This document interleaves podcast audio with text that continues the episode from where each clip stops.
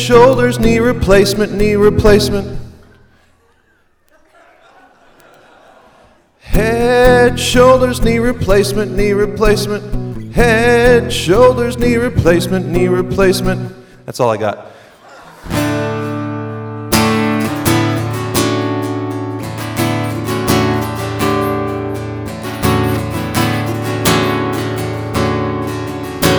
When survey the one.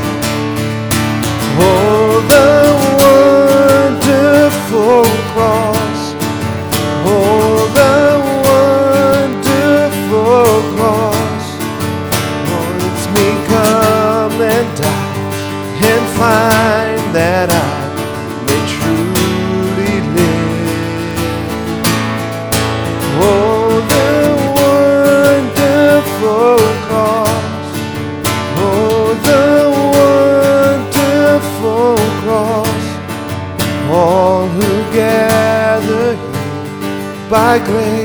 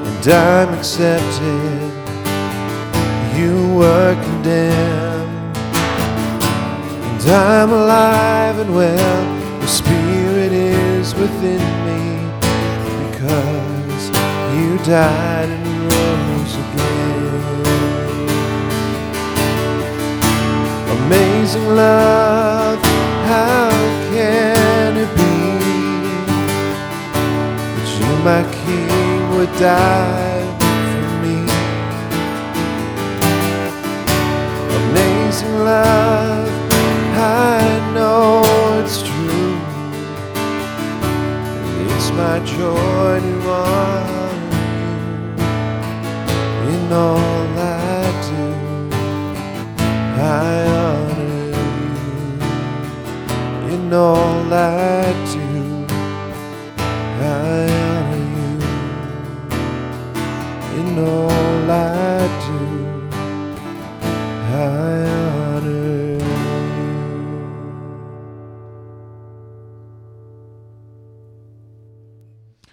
Pray together. Father, as we come into your presence this morning, thank you that you are here with us. And what a joy it is to be able to meet today and to um, come together to focus on our marriage, to give that to you and to say, Lord, we want to honor you and our relationship with our spouse. And we pray that today you would speak through our speaker, Jim, and use him to uh, share your word with us, to encourage, to build up, to give insight and practical applications and hope. And Father, would you just by your Holy Spirit minister to all of us who are here this morning, wherever we are at in our relationship? Would you use this time in a powerful way? And we ask that in your, in your name. Amen. Please be seated. Uh, it's uh, really a joy to see all of you here this morning uh, coming out for a marriage seminar, and we're delighted to have uh, Jim with us this morning. I'm going to introduce him in a little bit, but I want to take care of a couple housekeeping things at the beginning. Uh, inside uh, your handout, you have a schedule for the day, and we'll have some flexibility with that. We'll, we'll follow it pretty closely, but um, depending upon the length of the talk or if there's some questions, uh, we'll take a coffee break after this first session.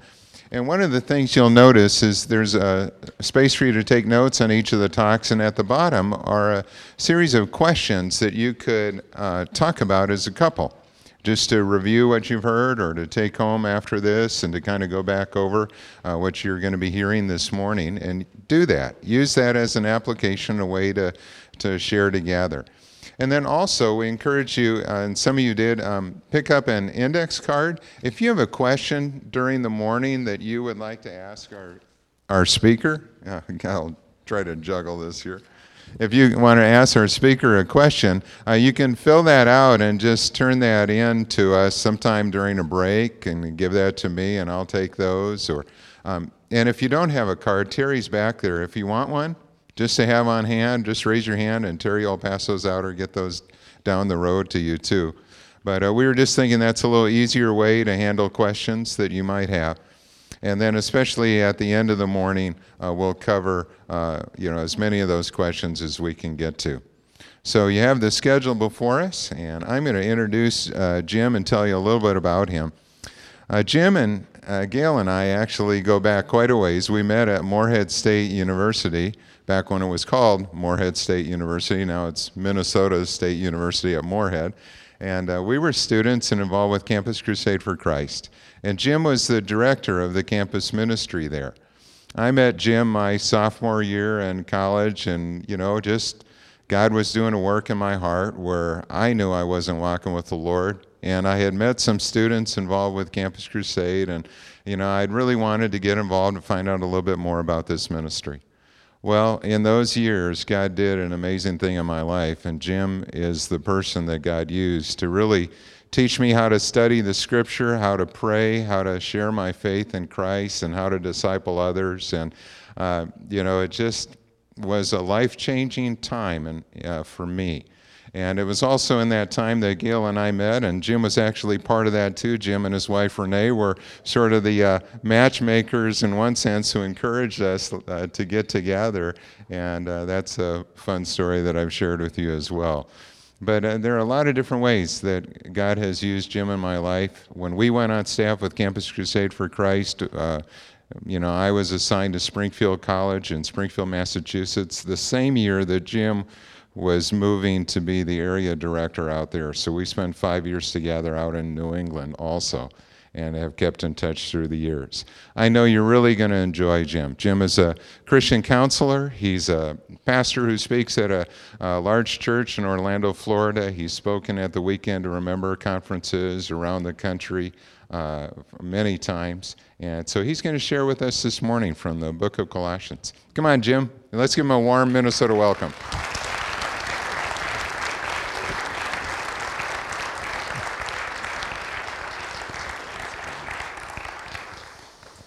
Warm Minnesota. There's two words you don't hear a whole lot nowadays, do you?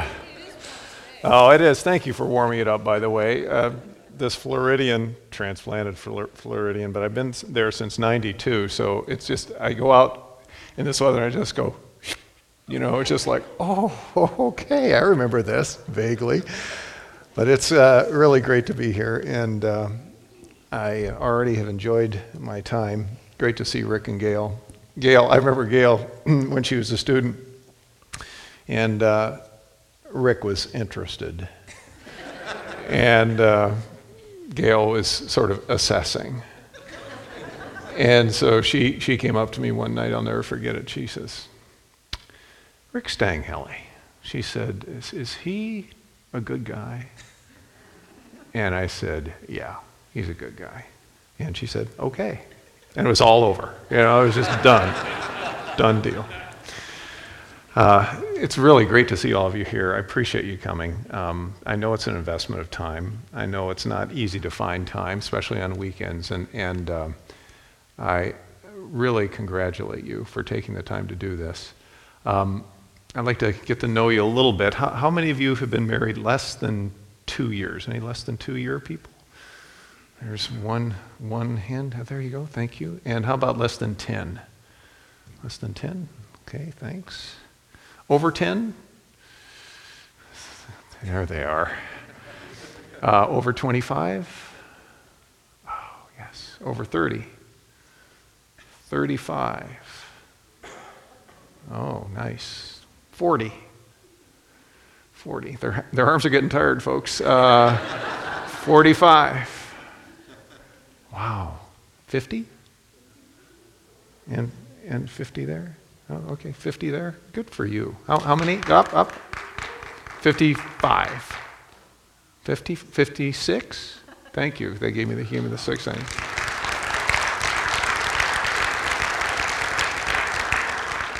Nice work. Uh, anniversaries are always fun, aren't they? You know, do you know what the one year anniversary gift is? Do you know what the first year anniversary is? Paper, yeah, right. And uh, how about 10? You know what 10 year is? It's aluminum. Just want to know that. Aluminum. Um, 20 year is China. 25, you know what 25 year is, right? Silver. Um, I've been married 37 years, be 38 years in May, so I'm, I'm looking at my 40th. Anyone know what the 40th anniversary is? Ruby. So I'm saving up for that. Um, see, guys, really, who, who came up with those? Men did not come up with those things. if men came up with anniversary gifts, it would go something like this. First year would be needle nose pliers. Because I never can find my needle nose pliers. Uh, five years, the socket set anniversary. Ten year power, power uh, uh, drill. 15 chainsaw, 25 riding mower, right? That's, these are, those are men's anniversaries. So just, just tips there. Um, as you come here, I, I realize that there, you come here from all different backgrounds, you have different stories. I, I love doing what I do when I counsel. I love people's stories, and I'm sure if I had the time, I would love each of your stories in terms of how you met, how you're doing, what God's doing in your life, what He's doing in your marriage. Um, and uh, I think it's exciting to see how God puts people together. I also would want to say that there are different conditions of marriages represented here. Uh, I don't know why you came here. Maybe you came here just to sort of uh, tune up, and it's a good thing to do, and I commend you for that. Others of you might be going through a not so well time. Uh, some of you might be struggling. So I want to be sensitive to wherever any of you are in your marriages just this morning. And uh, hopefully, what I have to say will be words that will, will uh, speak into your hearts and lives and marriages no matter where you are. Uh, no one has a perfect marriage. I hope you understand this. Uh, if you're just married two years and think you do, just wait a little bit. Uh, uh, no one has a perfect marriage. Uh, my wife and I had an argument earlier this week, and as is her habit, she came crawling to me on all fours, and uh, she said, "Jim Keller, get out from under that bed and fight like a man." You know.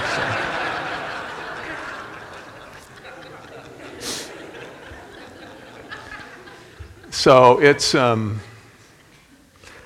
I don't have a perfect marriage. It's, it's interesting 37 years of marriage, a marriage and family therapist, speaking on marriage, wrote a book on marriage. You'd think I'd get close, but I just still in a place where I'm learning. And uh, the 56 year married couple will attest to the fact that it's a learning process. It's a great process, it's a wonderful process, but it's a learning process. Uh, I met Rick. Do you realize it's 40 years ago we met? Four decades? It's just really, it's just the first thing I did when I got uh, when I got into the, their little bedroom that I was sleeping in. I put my medication on the uh, bureau. I go, oh, I'm so old. My medication's first out. Um, I have to I have to say this, and I won't belabor this, but. Um, Rick Stanghelly is one of the finest people I know. And uh, you are blessed.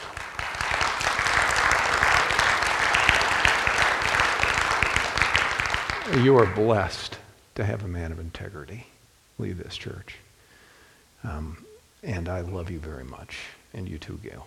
It's been it's a real treat to be here. I don't do this much anymore. I do a lot of speaking at home, and and so I, I my traveling days, I send my wife to travel the world, but uh, uh, I, I, like to stay put. But uh, when Rick asked me to come and do this, I, I didn't hesitate because uh, I love you very much and, and I'm glad to be a part of it.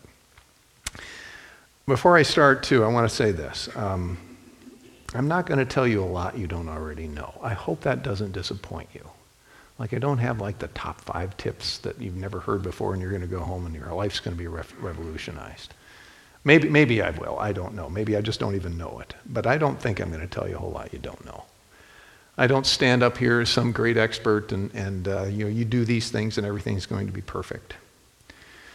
Um, I remember I had a, uh, a client. He was a 16-year-old boy. I love adolescent clients because they're so much fun and they're not my kids. So, you know, it's just sort of fun to be with them. And uh, I remember right in the middle of the session, we were talking about something. He was struggling with some things, and I, I was going on a little bit. And he stopped me. He says, Isn't what you're just telling me common sense? now, yeah, I've had years of training. I'm a highly paid therapist, you know, and he's, he's nailing me with that. And I paused and I, and I said, Yes, but if you tell anyone, I'm going to have to have you eliminated. It's called out by a 16 year old. Really. I'm going to tell you some things you don't know. The Apostle Paul mentions this in some, some of his writings. He says, Look, I, I write this by way of reminder to you. Things that you don't know. And here's my problem, and I would imagine you've struggled with this too. I don't have a knowledge problem. I mean, I, I know a lot of good stuff. I have an application problem. And if I could just do 30, 40, 50% of what I know, I think I would be heading some, many times in a much better direction. And what I want to do this morning is not to give you a lot of n- more knowledge, although I want to stir up your minds by way of remembrance. But I, but I want you to begin to think about what it means to do what God calls you to do in the context of your marriage, in the context of this most important relationship you have here on earth. So, in order to do that, I'd like you, if you have a Bible, turn to uh, Colossians chapter 3. If you don't, it's, you'll, you'll hear these verses over and over this morning, and it is a pretty simple and straightforward passage. Colossians chapter 3, starting with verse 12. And all this morning, really, we're going to spend it in two verses, and then you have to come back for the last verse tomorrow. So that's, that's, uh, that's the deal. So I'll complete the series uh, with tomorrow uh, morning's sermon. I'm reading from the NIV. Therefore, as God's, verse 12 of Colossians 3, therefore, as God's chosen people, holy and dearly loved, clothe yourselves with compassion, kindness, humility gentleness, and patience. Bear with each other and forgive one another. If any of you has a grievance against someone, forgive as the Lord forgave you. And over all these virtues, put on love, which binds them all together in perfect unity.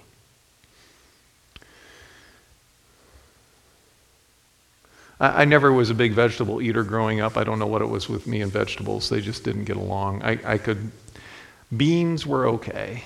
Black eyed peas were okay. My, my grandmother and grandfather, my mom's side hailed from Tennessee. My grandmother was a fabulous cook.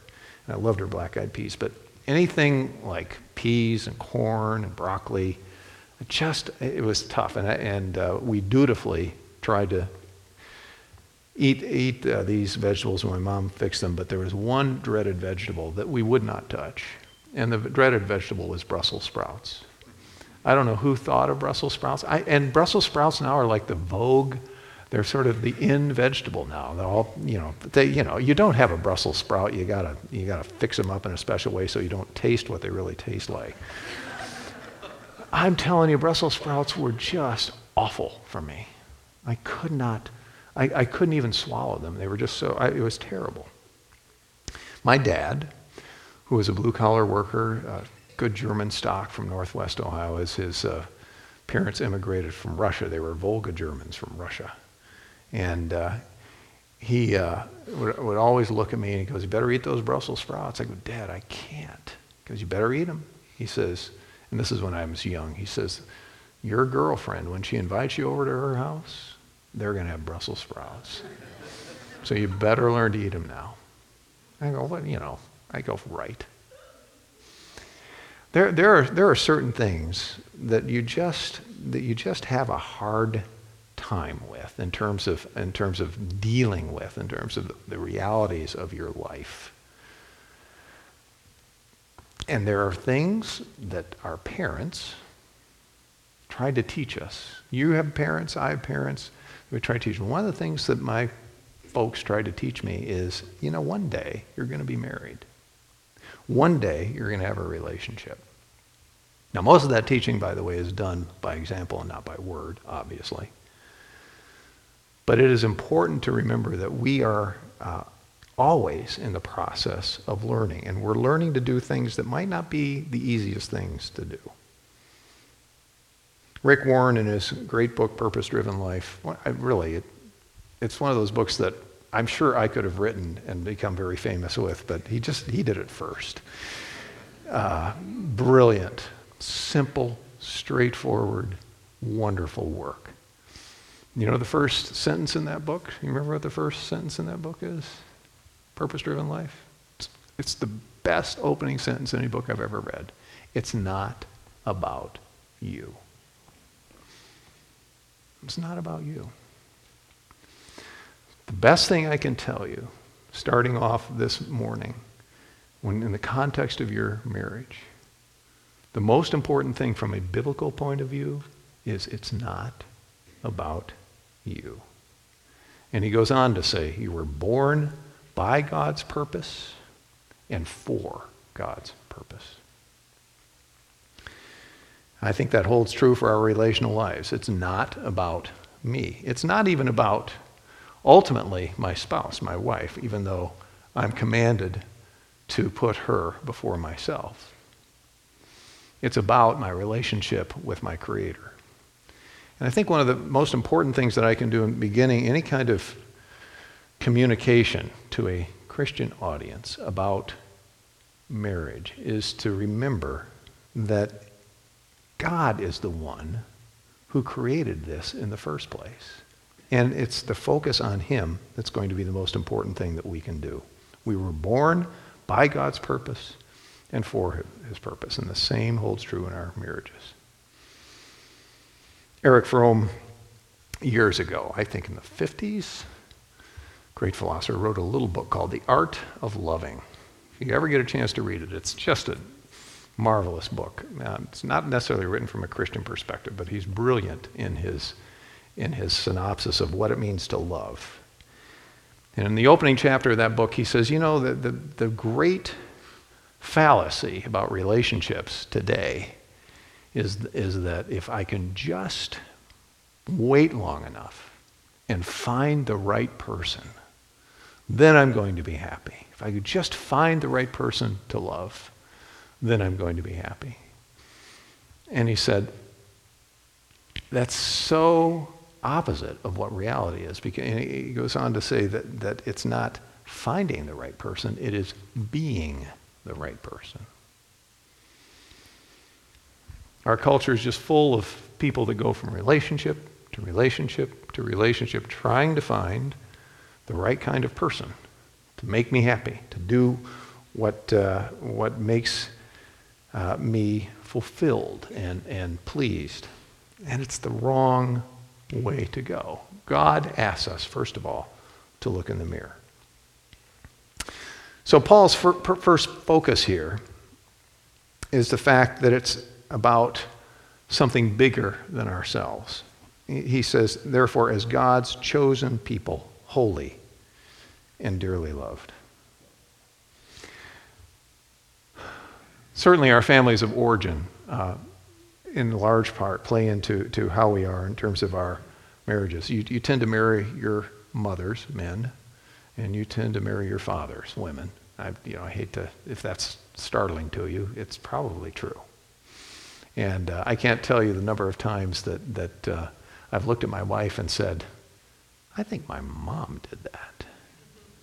And oh, that's like my mom. It's, it's, it's, very, it's fascinating to me. You know, we just sort of grow up in these families that, that teach us what it means to relate, but there are no perfect families.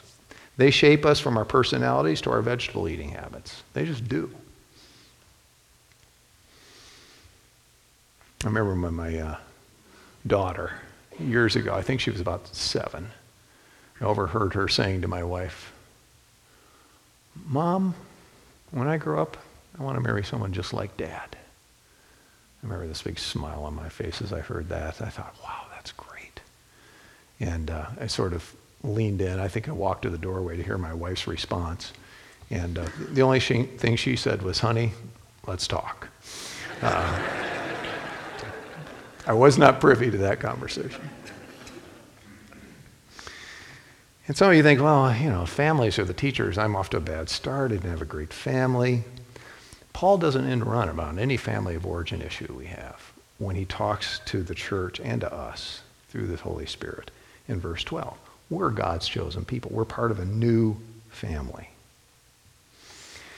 So I, I just wanted to sort of take a, a, a step back and uh, look a little bit at, at, what God's purpose for marriage really is and, and, and, and what that's like.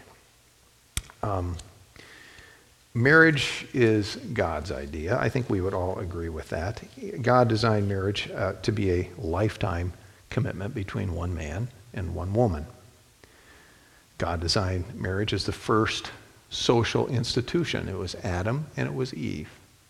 And uh, there, was, there were no children then. It was the first social institution. A man and woman to be interdependent together. God designed the marriage relationship as the priority relationship in the family. Another story about my daughter is my wife and I had a conflict, and, and um, we weren't speaking. Uh, this was early on in our marriage. We, we've tried to get beyond these times, but I mean, you, you ever have a conflict where you just don't speak anymore? You just go, it's just. Okay, you displease me, I'm not talking to you. You displease me, I'm not talking to you either. So this unresolved conflict's hanging in the air. It wasn't a major one, but it was one that, you know, I was upset with her, she was upset with me. So what tends to happen, I'll get into this when we talk about conflict later on, but you know, we, we sort of went our separate ways. You sort of avoid each other. You don't end up in the same room. You try not to get eye contact, you know, because you're upset and you're ready for an apology. When that comes, you'll be glad to talk. So, um, walked into the kitchen. My wife was there, but I was hungry. So she was preparing a little bit of food to eat for herself, and uh, I wanted to do it too. So she was at one end of the counter, and I went to the way the other end of the counter. We were not talking. And I remember my daughter, who was five at the time, comes in, stands at the doorway between our dining room and our kitchen, and looks at, at this situation. And she walks over to me, and she grabs me by my hand, my wrist, really. And she marches me down the counter all the way to my wife, which is just so embarrassing and then she, she took Renee's wrist and she just flopped our hands together. You know, these two limp hands together were just like, oh. And she's saying, shouldn't you talk or kiss? And what she was saying is, look, I'm not the priority here. I want you guys to get along. You're the priority in this family. Your relationship will dictate the atmosphere of your family.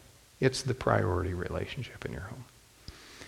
So there are three reasons, and this is I, I steal this gladly from Family Life. I've spoke for Family Life marriage weekends for 18 years, and uh, uh, I couldn't say it better than, than, than what they put together. Three primary reasons from God's perspective why He even thought up the whole idea of marriage. And it's good to be reminded of these. Number one, first, first purpose that he has is to mirror his image. To mirror his image. Genesis 1:27. God created humanity, mankind in his own image. You remember what the next phrase is? Male and female he created them.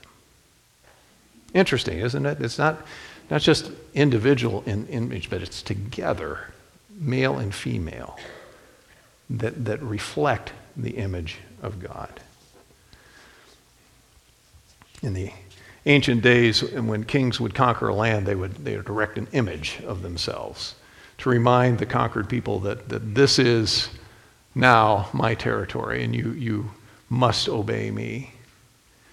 And if you defied that king, what you would do is you would defile the image. And what, whatever you did to the image, you in essence were doing to the king.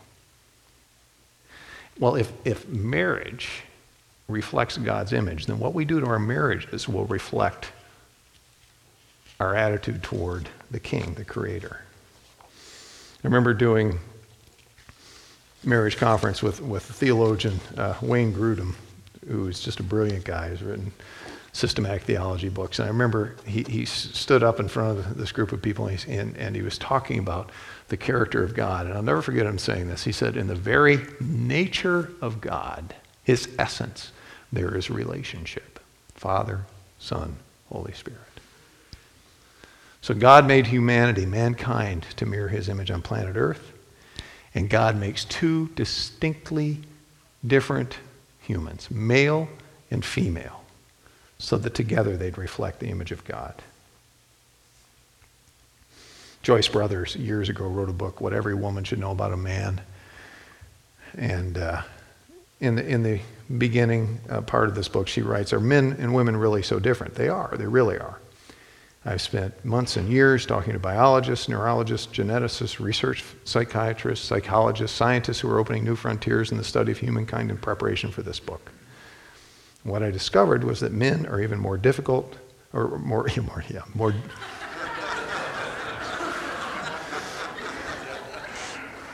I'm so sorry, guys. You're more different from women than I'd known.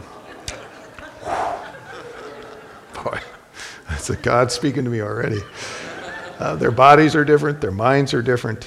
Men are different from the very composition of their blood to the way their brains develop, which means they think and experience life differently from women. Men change their minds more often than women do. I'd like to see your research on that. They snore more, they fight more. Men have thicker skins, longer vocal cords, their blood is redder, their daylight vision is better, their metabolic rate is higher. More of them are left handed. Men's immunity against disease is weaker. They talk about themselves less, but they worry about themselves more. They are nowhere as sensitive to others as women. I mean, you, have heard the studies, they go on and on and on. Yeah, they've, they've, studied men and women's brains. They found that, that the brains of, of women are, are different in this way. Men, there's a corpus callosum that, that uh, separates the, the hemispheres of the brain, and it connects the two hemispheres. In men, that connection is, is um, well, in women, it's very, very intricate. I mean, the, the, both hemispheres connect very, very well. Men, not so much. We don't connect those hemispheres that way. You know, women, it's just this brilliant communication system, you know, fiber optic communication system. Men, two tin cans on a string, you know, right? Between, between. this is why we can only do one thing at a time. I can only do one thing at a time. My wife, multiple things. She's pop, pop, pop, pop all the time. I'm just one thing. That's it. Very simple. Interesting. God created, God created these differences. And you know what happens? I spend an inordinate amount of my time as a husband fighting against that difference, fussing about it saying that just, oh, if only my wife, if only she could, why doesn't she? And at times she does the same thing instead of saying, no, we need to, we need to embrace this. God's first purpose is to mirror his image. It's interesting, isn't it, when you think your marriage mirrors God's image? That's a responsibility. Second purpose is to uh, mutually complete one another. To mutually complete one another. Socrates says, great philosopher, by all means marry. If you have a happy marriage, you will be happy. If you have an unhappy marriage, you'll become a philosopher. Uh, sort of insight into his marriage, maybe, I don't know. Genesis 2:18. Then the Lord God said, "It is not good for man to be alone. I will make a, him a helper suitable for him. Uh, the word, the Hebrew word for, for good in that passage is tov. And, and it, it basically, the context is whatever is good lines up with God's nature. And what he was saying is man by himself doesn't line up completely with God's essence, doesn't completely mirror his image. So he needs help. He needs someone else. So the helper, uh, that word is hazar in, in, in, uh, in, in, the Hebrew. A helper is, is, is someone who comes alongside to assist someone who is otherwise incapable. And, and so woman then comes into the picture. So there is completement, completion here, and companionship replaces isolation. Companionship in marriage is God's provision to meet our deep longing for close, intimate relationships. Been married, like I said, 37 years. Um, I said goodbye to my wife uh, Monday of this week. She had a, um, uh, a meeting with her team. She's still on staff with Campus Crusade. She's gone over 40 years with that organization. And um, so I haven't seen her since Monday and uh, will not see her for another week after this. I will tell you, I do, and, maybe I'm a weak guy, I don't know, but I do three days and I'm done. Three days apart, I'm done. And it's not that I can't live without her. I mean, I can feed myself. I can make scrambled eggs with the best of them. I I can do that. But there's something that's missing. There's something that's, that's incomplete. The companionship is not there. And that loneliness, and I'm an introvert, so I, you know I'm I'm good for three days because you know I'm my own best company. I, you know I just sort of it's all inside my head, and you know I get to do what I want to do, watch what I want to watch. But that gets really old really fast. So I like to be alone sometimes, but I never like to be lonely. My wife completes me. And I, you know, I, I find myself when I go places, I, I, I turn like my wife is there. So maybe this is early onset something, but I don't know. But I'm telling you, I miss my wife. I can live without her. I'm fine. But you see what God does? He takes these two distinct humans and he puts them together so that together they can become better than who they are as individuals. Remember the first Rocky movie that came out? This is the, one of the greatest movies ever made, I think. Remember Sylvester Stallone as Rocky? I, I know I'm dating myself. It's just, it's, if, if you haven't ever watched that movie, you've got to watch it. It really is good. Talia Shire, you know. Adrian, remember that movie? It's great. So Rocky Balboa is a fighter. He gets a shot at the, the, the heavyweight championship of the world, Apollo Creed. Dates this girl. She's less than attractive, but she's, there's something in her that, he, that, that, that, uh, that uh, he sees. And he's talking with her brother, Paulie. It's a really, really intellectual discussion that they have. I think, I think he's training by, by hitting slabs of beef in Paulie's butcher plant. And uh, Paulie asks him this question he says, Yo, Rock, what is it that you see in my sister anyway?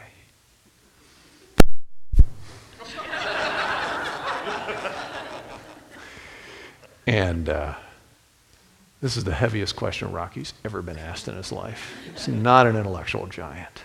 And he pauses. And, and everyone in the theater, when they first hear this, they sort of lean forward. And he responds this way He says, Well, Paulie, you see, it's like this. Now we're really making forward. He says this I got gaps. She got gaps. Together, we got no gaps. Still brings a tear to my eyes. I think. Isn't that just the best line? It's Rocky Balboa who gets the companionship thing, the mutually completing one another. Last purpose. It's to multiply a godly legacy. And I won't spend a lot of time on this, but Genesis 1:28 back to Genesis 1. God blessed them, Adam and Eve. God said to them, "Be fruitful, multiply, and fill the earth." So marriage provides the divine context for having children.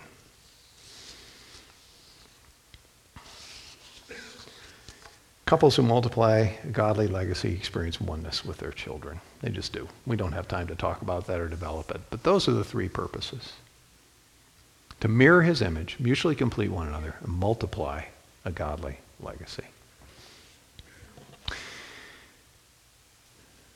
So let's get back to the passage in Colossians. Let's, let's, let's talk a little bit about how, how Paul frames this in terms of what our attitude toward relationships should be. It says in verse 12, and there are three, three concepts that he just one, two, three gives them.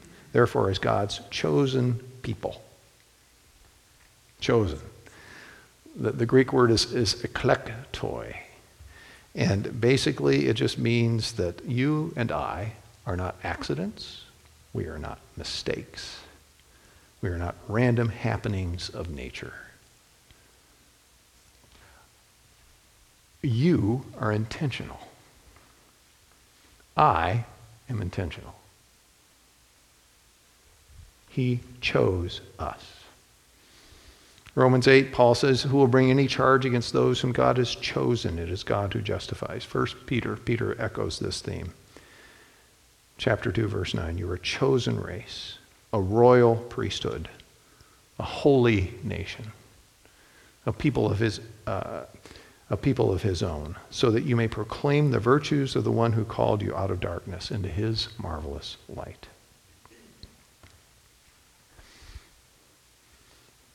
I like to be chosen. It, it's, it's, it's a good feeling. I was in eighth grade, at Nathan Hale Elementary School in Toledo, Ohio. I was born and raised in Toledo. And uh, we had square dancing. Don't ask me who implemented square dancing in our class, but we did square dancing. I'm not sure why. I don't know how that built into my life, but here's, here's what happened the first day of square dancing. I don't know what teacher thought this up, but I really would like to have a word with them today. They lined the girls up on one side of this big room and the boys on the other side. And they picked one girl and had her walk all the way across and pick a boy. And that's the way they did the whole time. Each, each girl had to pick a boy out. Can you imagine that? And they tended to pick like the real popular kids first anyway. I, I don't know what teacher did this, but it was just like, and, and you know, you're just over there going, okay, this is real fun. Let's see and you know, and, and, of course, all these girls they they pick all the popular boys, and you know, it's just like we're just sort of shuffling, looking at our shoes, and but something great happened to me that day. It was Jill Fisher. Jill Fisher. I didn't know her very well. Liked I didn't dislike her. She was just a really nice person. I remember her coming over and she walked right my way. I thought, oh, I just want to be picked by someone like, you know, middle draft kind of thing, you know, not tail end. She walked up and she looked at me. She said, I pick you. I said, okay. So then the, when you're couples, you walked away toward the end of the, end of the uh, room, stood next to each other. I said, uh, thanks for picking me. And she said, well, thanks for not throwing up when I did. I'll never forget that. Most romantic words I'd ever heard up to that point.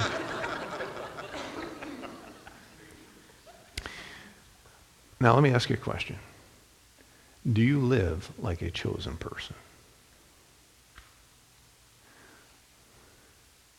I didn't choose you. I mean, I would, I guess, if I were God, but God's the one who did it. Do you live like a chosen person? Let me ask another question. Do you live like a chosen person in the context of your marriage? Because it takes away, I mean, I'm a therapist, I deal with all sorts of family of origin issues, and I understand difficult backgrounds and the scars and, and, and the wounding that that leaves. But Paul trumps all this by saying, look, we got a new family going here. It doesn't matter if you're slave or free, Jew, Gentile.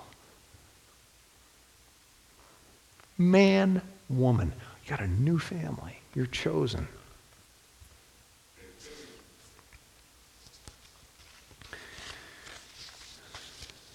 What do you rely on for your self image? Men tend to rely on their work, women on relationships. But I talk to married couples all the time who are having difficulty. And I'm telling you, if, if you're relying on something other than the fact that you've been chosen by God, you're not going to be able to follow through on what he's asked you to do in the context of your marriage. Second word he uses is holy. Hagioi, set apart. Not only are we chosen, it means we're special. We're exceptional. Holy isn't some negative term. It's used negatively a lot of times in our, in our culture. You know, who do you think you are, holier than thou? Some kind of holy person. Paul, Paul says you're a royal priesthood, a holy nation. There's not a person here that doesn't want to be special and exceptional. And I'm telling you, in Christ, that's who we are. And the call is then is to live it out in our lives. You're special. Nancy Leigh DeMoss, who's an author and, and uh, uh, has written some really excellent books and, and has some excellent thoughts on life. She uh, tells the story. Her dad, Art DeMoss, was a very wealthy man. He uh, founded an insurance company, and tragically, in his mid 50s, uh, he died uh, one day playing tennis with some friends. Heart attack it was sudden. It was jarring to the family. She had two brothers. Wonderful philanthropist, wonderful believer in Christ, led a lot of men and women to Christ, was very influential for the, for the kingdom. So they went through this memorial service, and then afterwards, she and her brothers were together, this family get together afterwards. And finally, she blurted out, she's talking to her brother, she blurted out, she said, I'm sorry, I've got to tell you this. I'm really sorry to have to tell you this, but Dad, I feel so guilty. He said, Dad said that he always liked me best and that I was his favorite. I'm sorry to have to tell you that. That's, I miss him so much. And, and one brother looked at her and said, Wait a second. That's what dad told me. And the other brother said, uh uh, that's what dad told me. Can you imagine this, this dear man going to each of these? You're my favorite. You're my favorite. You're my favorite. You know what God does to each of us? Each of us.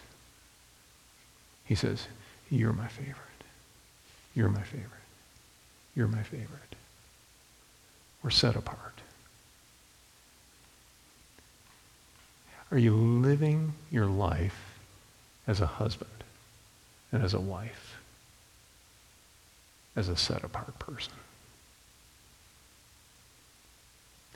If you're just looking at him and he didn't pick up his underwear, or he left the door open again, or he left the dirty dishes there, or you're looking at her and thinking, man, if only she would be a better housekeeper, or if she'd do this or that. No. Mm-mm. Missed it. We're not dependent on others to make us feel that we are set apart for something exceptional. And then I love the way he, he says this. Paul, Paul is so great. He goes, chosen, holy, dearly loved. It just doesn't say loved. He says, dearly loved.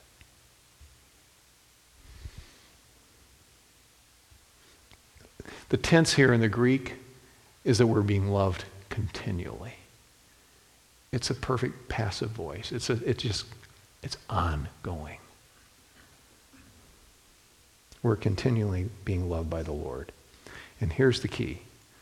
Talk about your marriage. Loved people love back. You're experiencing God's love in a rich and meaningful way. If you're embracing that love, then you can love your spouse in return. Now, my understanding of love begins with the understanding of how much God loves me. John says it beautifully, most well known verse in the Bible. God loved the world so much that he gave us his son.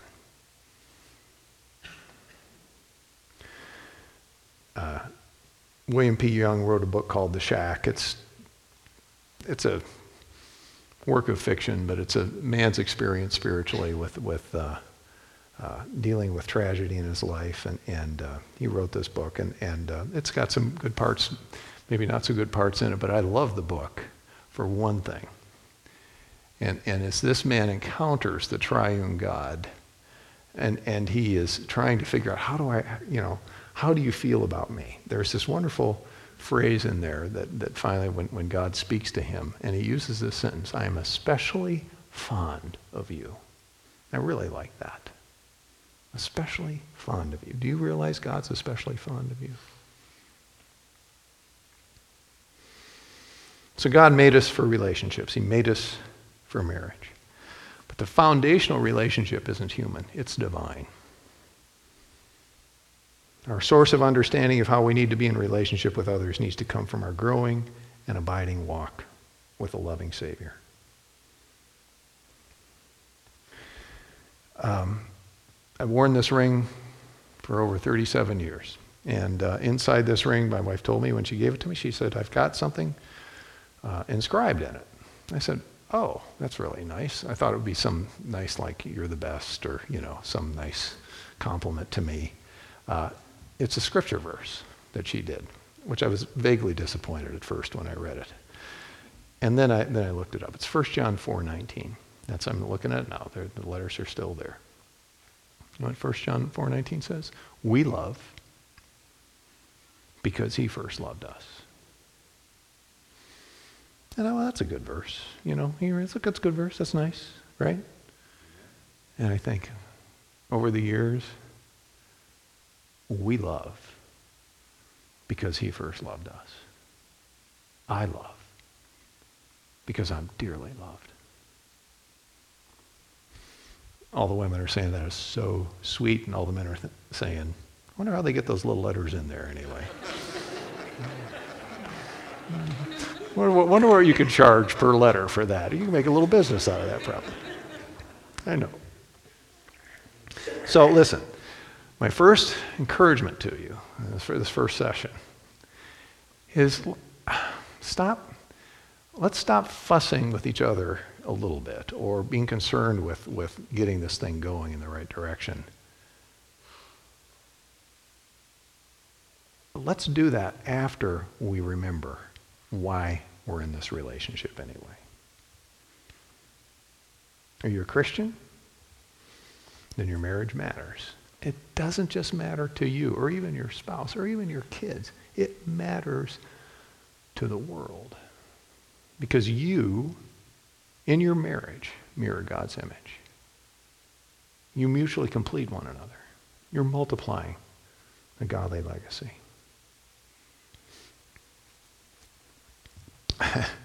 Rick and I were talking. Rick says, I really invited you here. Well, I won't say that. No, I'm not going to say I shouldn't say that, really, should I? He said, some problem cases I need you to handle. No, he, he didn't say that. Um, but we were, we were talking through, you know, what, how, how do you work with, with uh, people that just seem to get stuck? And the older I get, the less clever I am. I really, I just am a little bit more blunt. And um, I had a couple in my office. They came about three months ago. I, I worked with this couple years ago, and uh, he had a severe drinking problem, and God gave him the direction and the strength and ability to, to uh, say no to alcohol, which I just admire the guy for, and really solidified uh, his life and turned his marriage around. He started walking with God. And uh, wife was great too. She was very supportive. They're in my office again. What are you doing back here?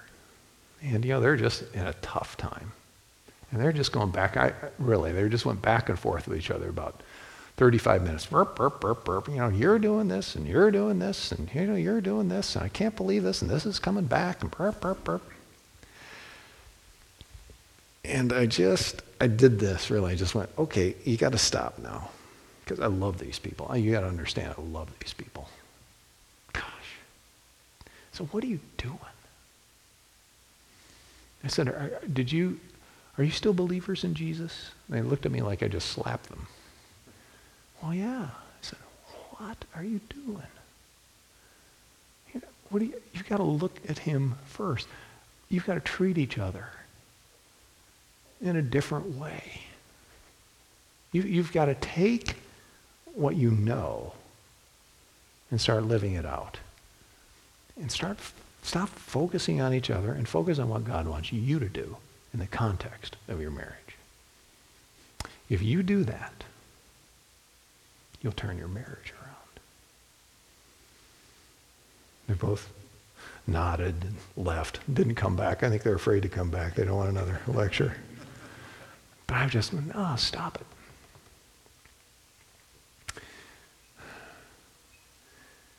I, I come to you uh, having gone through some, some upheaval in uh, my church life. My uh, church back in Orlando uh, was pastored by a brilliant young pastor, 30 in his mid 30s. Um, I have never heard anyone teach the word like this man and do it so winsomely. Just a brilliant communicator. Got to know him, loved him. Uh, a little over a year ago, found out that he had an affair uh, with the church secretary, which is so cliche, it just makes me mad. But uh, had to leave, and it was, I mean, I'm telling you, it hit me like a punch in the stomach. I had no idea. And about six weeks ago, word came out that he took his life. This is a man that if you heard him preach, you'd go, wow. I'm a, I'm a sermon snob. I don't like most sermons. Sorry, Rick. I, I just, I'm just always trying to, you know, that's a, not a good illustration, or you shouldn't have done that there. This guy was almost perfect. You know what he didn't have? Two things. He didn't realize that his marriage, which was falling apart and no one realized it, was more important than his ministry. And he didn't get the help that he needed. And once he did what he did, he could never come to the point of repentance. And to this day, it's devastating to me and to thousands of people in our church. It's a sobering last example. I'm sorry to lay that on you, but I want to tell you your marriage is more important than you think. It doesn't just affect you, it affects not just your spouse, not just your family, not even just your extended family. It, it affects a lot of people.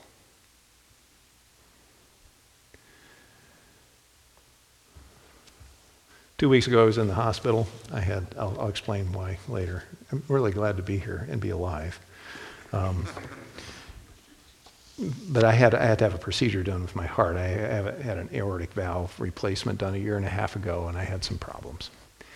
So they did a procedure, and it was Monday morning, a couple week and a half ago, and my Renee wasn't there. My wife wasn't there yet, and she barely made it before they put me under. You know, I was already on the table, and they already had, had me prepped and ready to go. And she came in, and she prayed for me real quick, and tears in her eyes, and you know, I'll be fine. It, it wasn't, you know, it was not a terrible procedure, but it was serious. And when I came out, you know, it's one of those things where they put you under and then you come back out. When I came out, you know, you feel really good. I don't know what they use, but I'd like to find out. That was that's really great stuff because I'm just all happy and you know this, this that was great. And so there was a male nurse in there. He's a Filipino background, big guy, good-looking guy. And he came and uh, I was in there alone. They're they're uh, waiting for the doc to come back, and and uh, after they talked to me, and he said, You have a good marriage, don't you? I said, Well, I like to think so. Thanks. He, how, how can you tell? He says, I saw your wife coming in.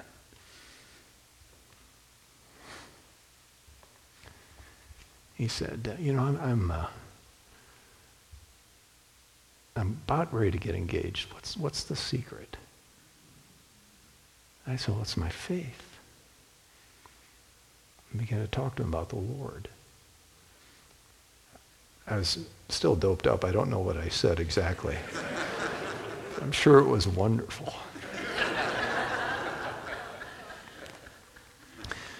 A guy I never saw before, might not ever see again, although I invited him to our church, affected by our marriage. People watch. Let me pray for us. Lord, as we go through the rest of today, I pray that you would uh, meet us with your spirit. Uh, I thank, thank you that you care about us and about our relationships. Thank you that you care about our marriage. And I would pray that you would, um, in my heart, remind me, God, please, that it's not just about me.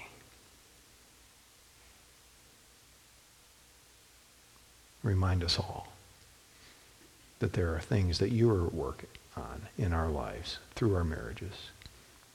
And help us to view this relationship with the importance and the attention that it deserves.